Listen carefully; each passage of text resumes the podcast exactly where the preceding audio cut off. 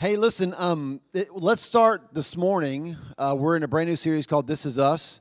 And, and I, I, it's funny to say stuff like this, but I was going to say, let's start with prayer.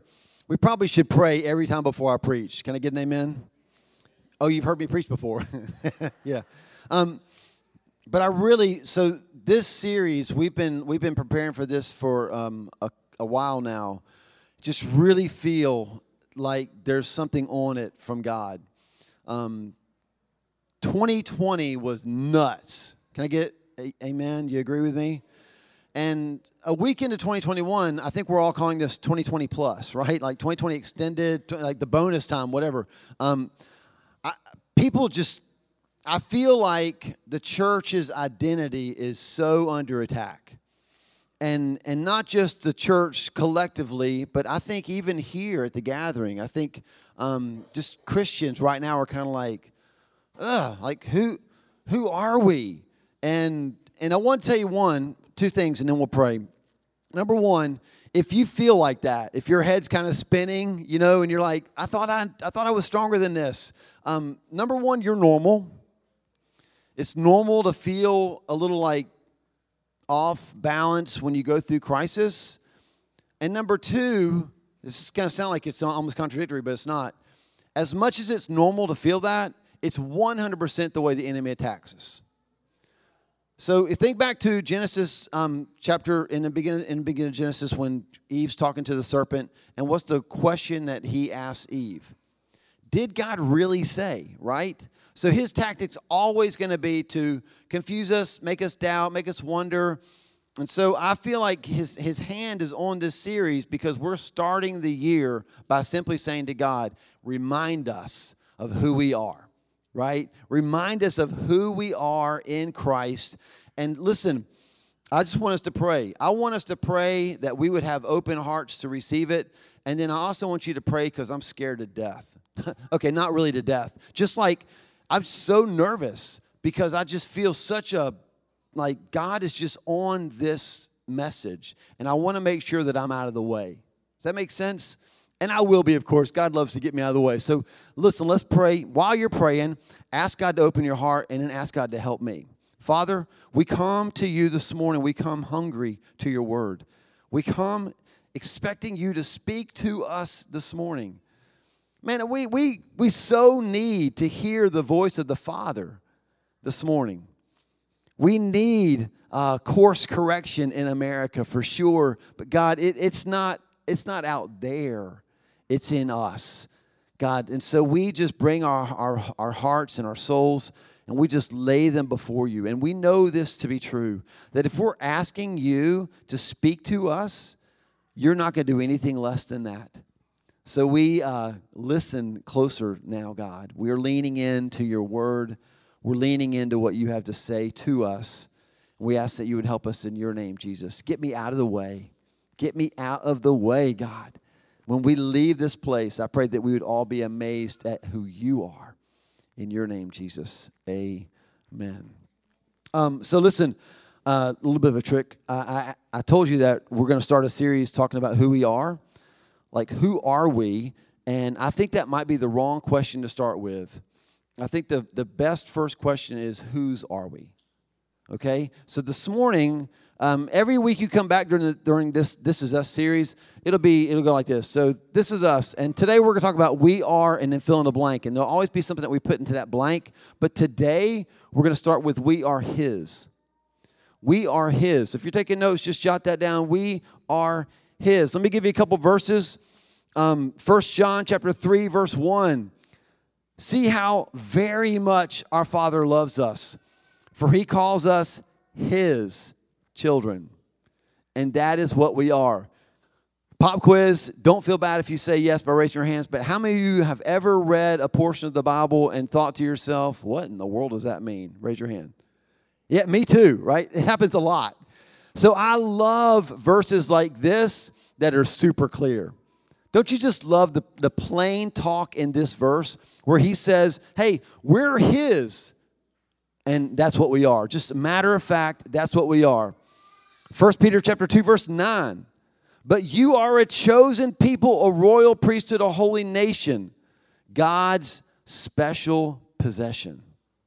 And I love that, y'all. I love that. We are his special possession. So that that's a statement about identity, right? We are his. Turn to the person next to you and say, I belong to God. Now, make sure we're all on the same page here, right? The way that we belong to God is we've accepted what Jesus did on the cross for us, right? And when we accept what Jesus did on the cross, what we could never have done to pay for our sins, when we accept that, we become his children. And we are his. And so this morning, I want to just simply ask this question What does it mean to be his? Two points. Here's the first one Being his means that we've been chosen by God. You and I are chosen. There is power in being chosen.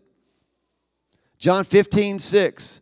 Uh, 15, 16, Jesus said, You did not choose me, but I chose you. Now, sometimes we come to God and we're like, You know, God, I picked you first. No, we didn't, right? We didn't, but He chose us.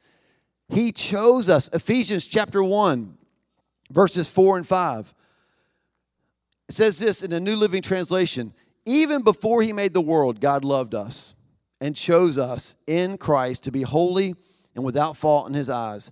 God decided in advance to adopt us into his own family by bringing us to himself through Jesus Christ. This is what he wanted to do, and it gave him great pleasure. Now, um, I have from time to time heard the accusation as a pastor that, like, I don't, sometimes I don't teach deep enough.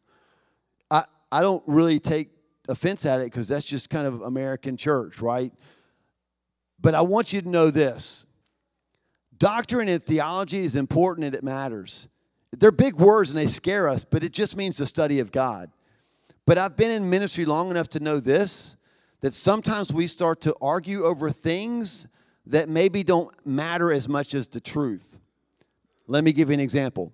This verse that we just read, I love this verse. It talks about how God chose us in Christ before the world began. It talks about all these great things. And I know for a fact that sometimes people will have doctrinal and theological arguments about this verse over when God chose us. And do you know what they miss? Everybody say what? They miss the most important part, which is why He chose us. And here's why He chose us He wanted to.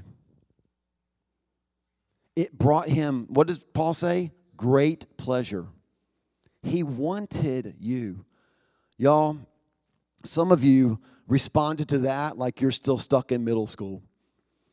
Like you're still the kid in gym who never actually got picked, but it was more like by default, right? And I can relate to that. I heard this more times than I wanted to. We'll take Paul, right? But when God chose us, that's not how God chose us. It gave him good, great pleasure to choose us. He did it because he wanted to.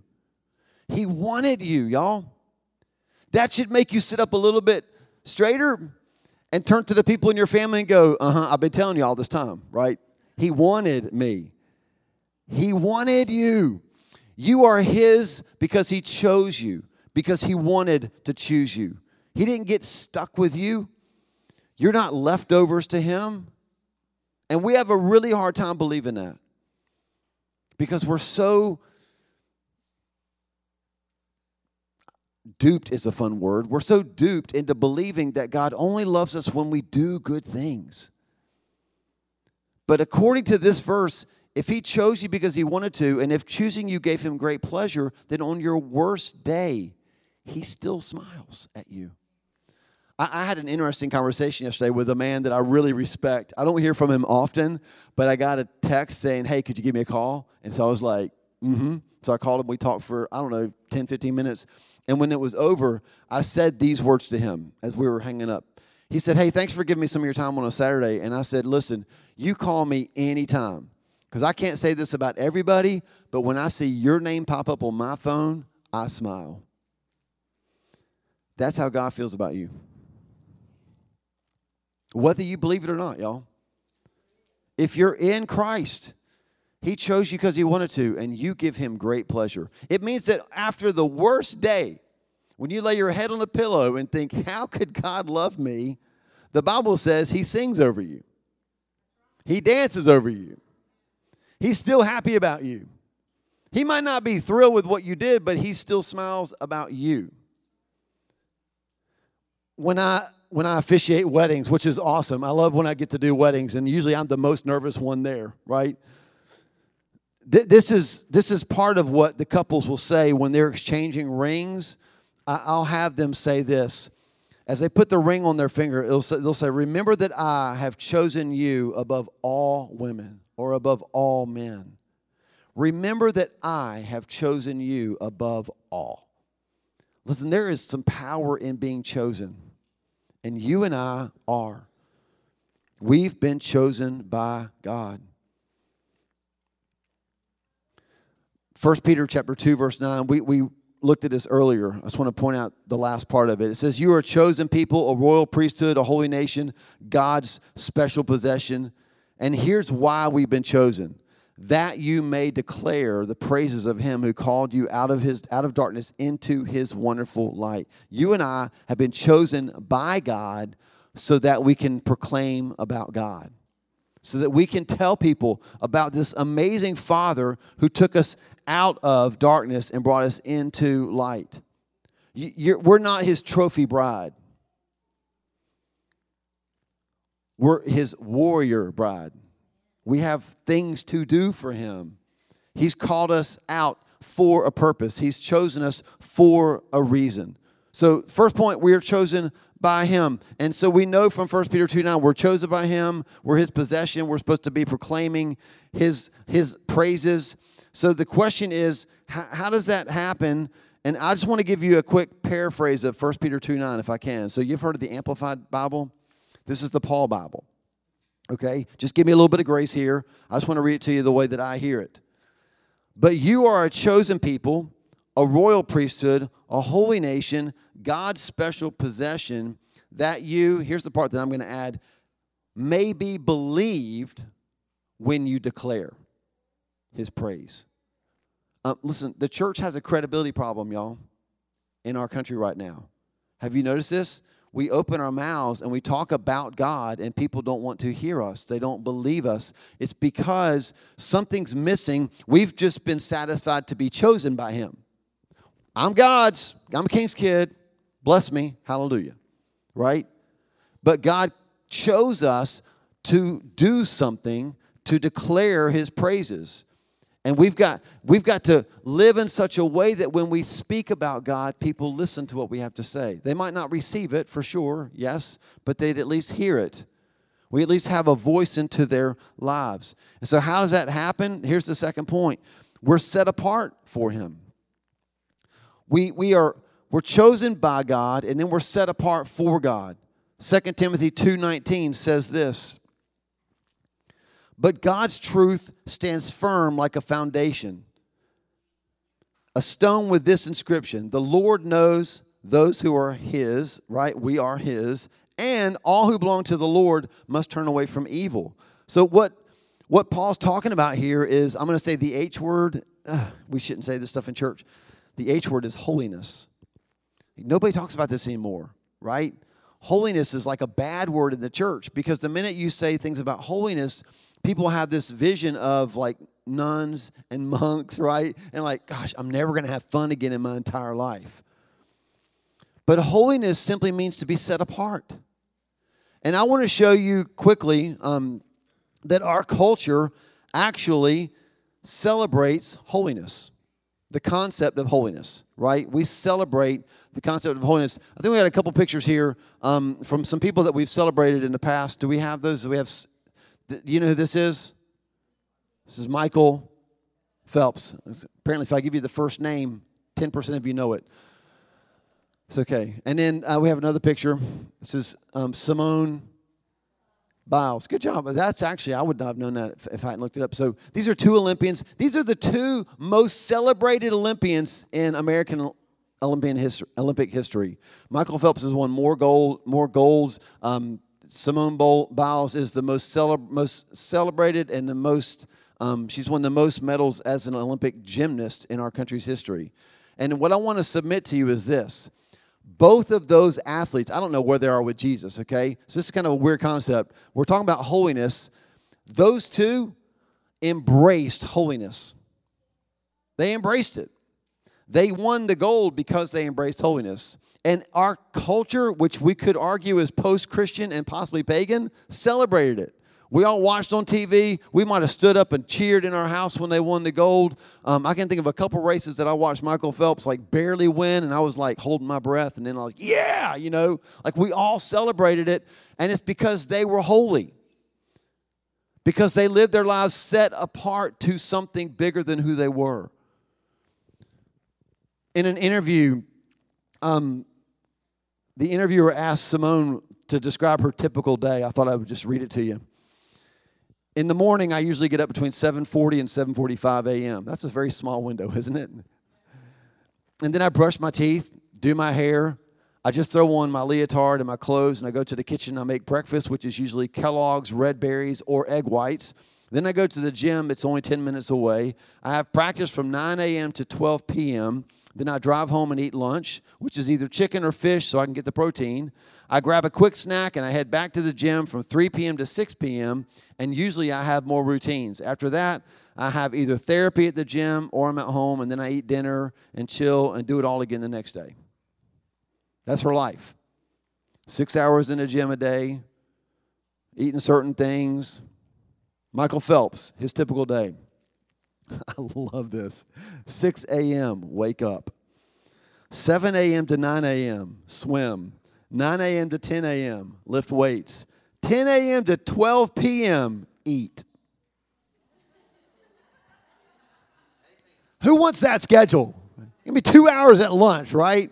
Now, I don't know if you this or not, but Michael Phelps would eat on average 8 to 12,000 calories a day because his, his trainers said if he didn't eat that many calories, he would lose five pounds a week just due to his workouts.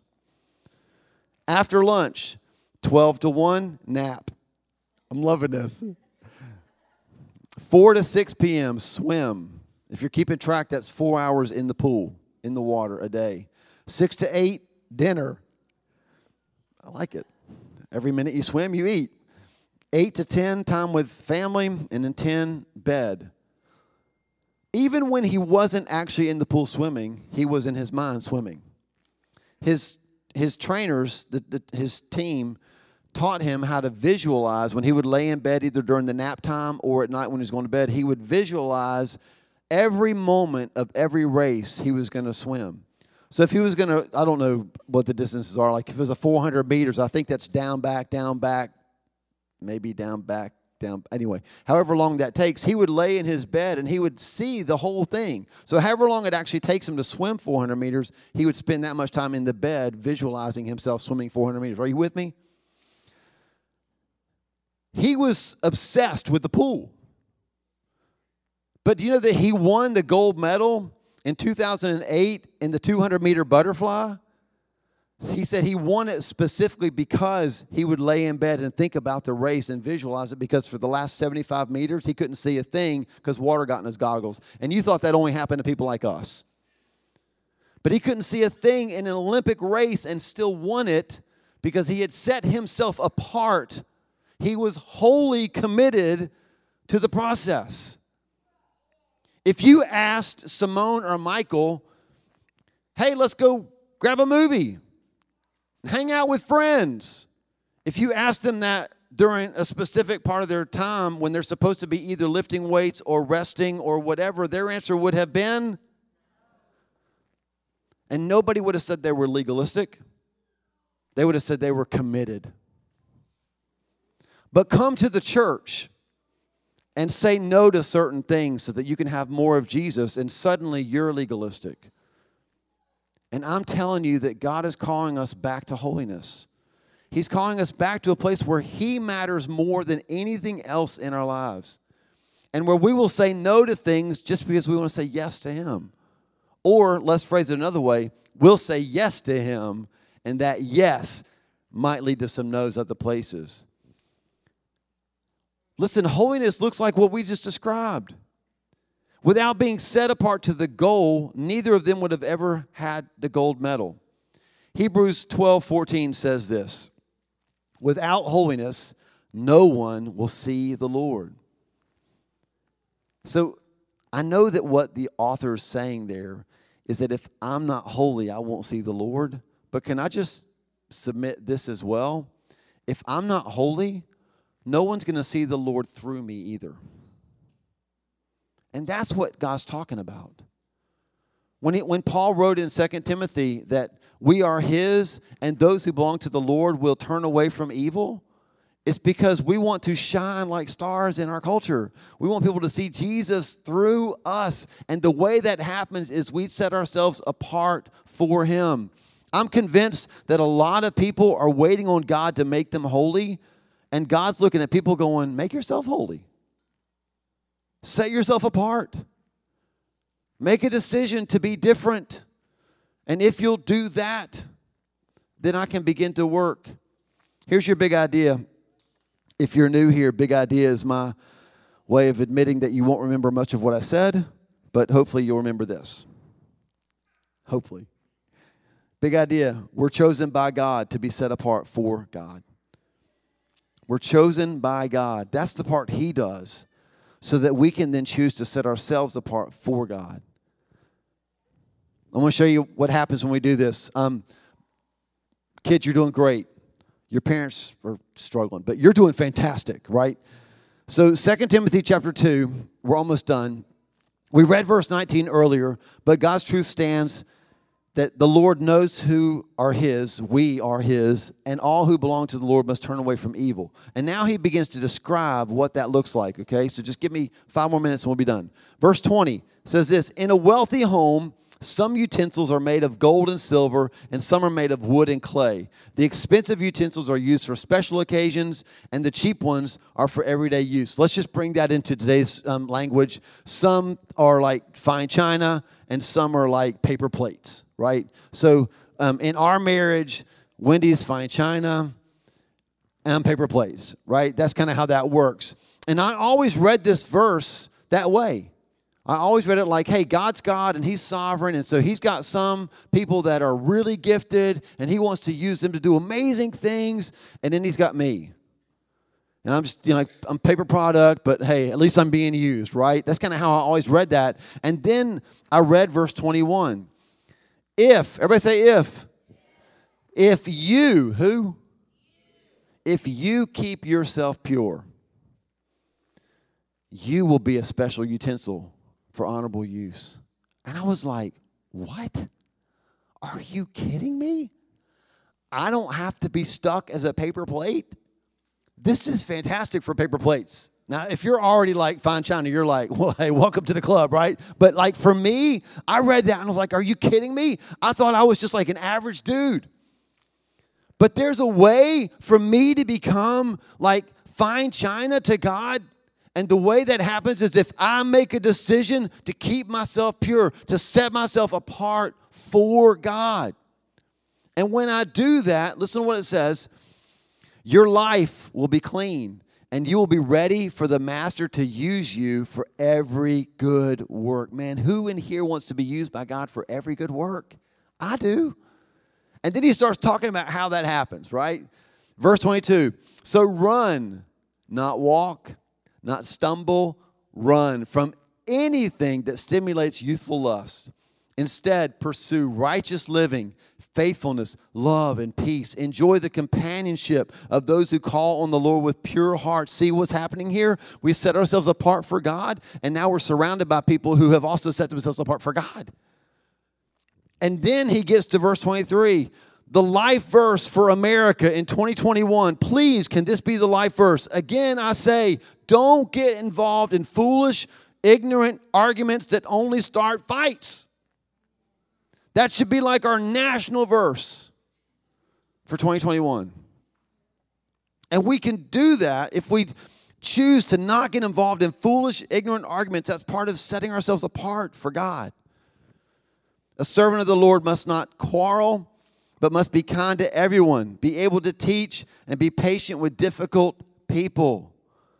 Holy cow. Can we pray now? Gently instruct those who oppose the truth.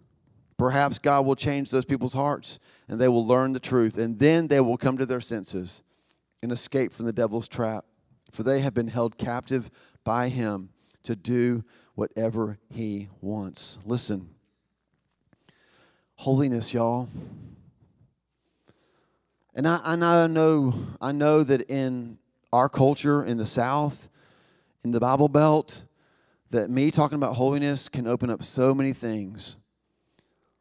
I don't I don't fully understand everything about what I'm about to say, but I've pastored long enough to know this. There are just some people that like to get beat up at church. They just love to get beat up at church. You should preach on sin more. I hear it all the time. I mean, I, sin matters to God. He killed his son over it. But it dawned on me the other day that, like, if you grew up in a home where your dad only pointed out all the bad things that you did, you're probably in counseling right now. But you want me to tell you all the bad things you're doing? You want God to always tell you only the bad things you're doing? That's not the Father we have. It matters to God when we aren't set apart. He sent his son to the cross to pay for all the stuff that we just read that we're supposed to run away from. It breaks his heart when we run back to those things but it's his kindness that leads us to repentance. So I feel like I'm a better man because we've been married almost 30 years, y'all. Pray for this woman, right? Crazy. Like this year we celebrate 30 years. 30 years, y'all. You should be clapping right now. That's amazing. Yeah. I mean, I know why you weren't clapping because you were like so full of pity for Wendy. I get it. I get it. But I want you to know this I am a better man today than I was April the 6th, 1991, when I said I do. And it's not because she's nagged me for 30 years. We need to get better, get better, get better, get better, get better, get better, get better, get better, get better, get better. Whatever nags sound like. I don't know, because she's not a nag. I'm better today because she's loved me. I'm better today because she stayed. I'm better today because she chose me. And power of choice is everything. And we're better as believers when we understand that we've been chosen by God, that we are His. And it gave Him great pleasure to choose us. And that He's not nagging you to do better because He's already paid the price for you to be better. It's all about identity. And when we understand who we are, it will change what and how we do what we do. But it's all about who we are first. We are His. And I want you to know this morning, man, it pleases Him to choose us and it pleases Him to use us. He does the choosing, right? And then we have to make a choice to set ourselves apart for Him. To say, you know what? I'm not knocking you, but I can't be a part of that because I'm not going to win a gold medal for the butterfly. We were talking about this earlier between services. I can't do my hands behind my back and hit my hands. That guy's a freak. But but there are some things that I think I might need to say no to in my life because I just want to be more, I want to be with my Father more. I just want to be with Jesus more. I want to look more like Jesus. I want people not to see me, I want them to see Him. And that's a good no. And I want to challenge you to that in 2021. Listen, at the gathering, this is us. We value holiness. We value lives that are being changed by God. It doesn't happen all at once, right? But we value the transformation process. We value it. We value identity. And so I say this in love because I need to be honest about where we are as a church and where, where I am as your pastor and where you are as people in the church. Man, if, if you're the person who just needs to get beat up from the pulpit every Sunday, there's about 150 other churches to go pick from. That's not who I am. I refuse to try to be who you want me to be if that's what you want. You've got plenty of places to pick from. I'm not that guy. I'm going to tell you who you are in Christ. I'm going to tell you how much He loves you. I'm going to tell you how much He's crazy about you and how much He wants to use you and how He created you for good things, to do good works that He already set up for you to succeed. And then when you blow it, like I'll blow it, I'm going to tell you how much we love you anyway. That's who we are at the gathering. And not everybody loves that. It's taken me 10 years to figure that out. But it's who we are because his kindness leads us to repentance. And it's good to repent. And repentance isn't getting beaten up. Repentance is simply saying to God, Holy cow, I'm so sorry. I wouldn't want to be anywhere else. You know, Peter saying to Jesus, Where else would I go? Only you have the words of life. Like on our worst days, he still wants us.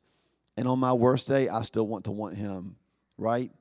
And I'm praying that this year you would be inspired by that, that your activity would change because you know who you are. We are His. Um, here's how we're going to end this morning. Um, we're going to just play a quick song. I, I feel like I need to give you the opportunity to repent because here's why. Again, repentance isn't a bad thing, it's a great gift. The room's full of a couple different types of people. Some of us here, um, we we read verses in 2 Timothy 2:19 and we immediately think to ourselves like, "Holy cow, there's some things in my life that I haven't turned away from." Right? And you, you know what those are. I know what they are in my life. And I think that the best thing to do is not just to hear a message and go, well, that was great, and not do anything with it. We probably should take some time here at the end and just allow the Lord to move in our heart. And so you might need to you might need to tell God I'm sorry for some things that are still in my life. I've I've cheated on the diet, right? That I'm not going to get the gold because I've cheated a little bit on the routine. But I, am coming back because I want you more than anything else. Uh, there's there's some in the room that I, I, I get it. I mean, I'm preaching my heart out, but you might just be sitting there going, I don't really care. And you have the freedom here to say, I don't really care. And I'm just going to tell you that as your pastor, I just, I pray that God softens your heart and that you, you embrace like this amazing mission that we have. If ever there was a time when the church can have an amazing impact on the culture, it's right now. It's right now. We need people to step into leadership in cities. We need people to step into politics. I'm not going to be that guy. We need people to step into the arenas where we see all the fighting and the fussing. We need somebody to, to fix social media. We need believers to go do that, but it's only going to be believers who know they're chosen by God and who have willingly set themselves apart for Him. We need people to say, I want to be in those areas and I want to be pure in my heart when I'm in those areas so He can use me. So maybe that's you too, right? I just pray He changes your heart so that you'll be like, I want that.